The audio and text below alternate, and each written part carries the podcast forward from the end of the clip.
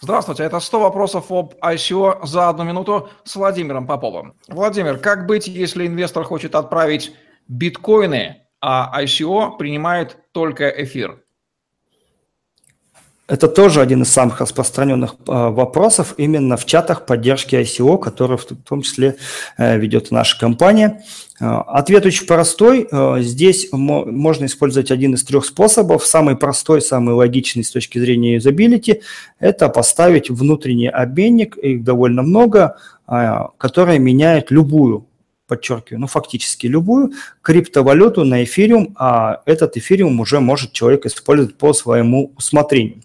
Второй способ, который э, по изобилити чуть хуже, но он тоже применяется, потому что не всегда э, клиенты обладают необходимой компетенцией, это создание непосредственно кошелька, э, перевод на него токенов и после этого передача всех данных, которые, ну, там, где могут быть изменены логин, пароль, э, логин, скорее всего, нет, а пароль, а, да, для входа клиента.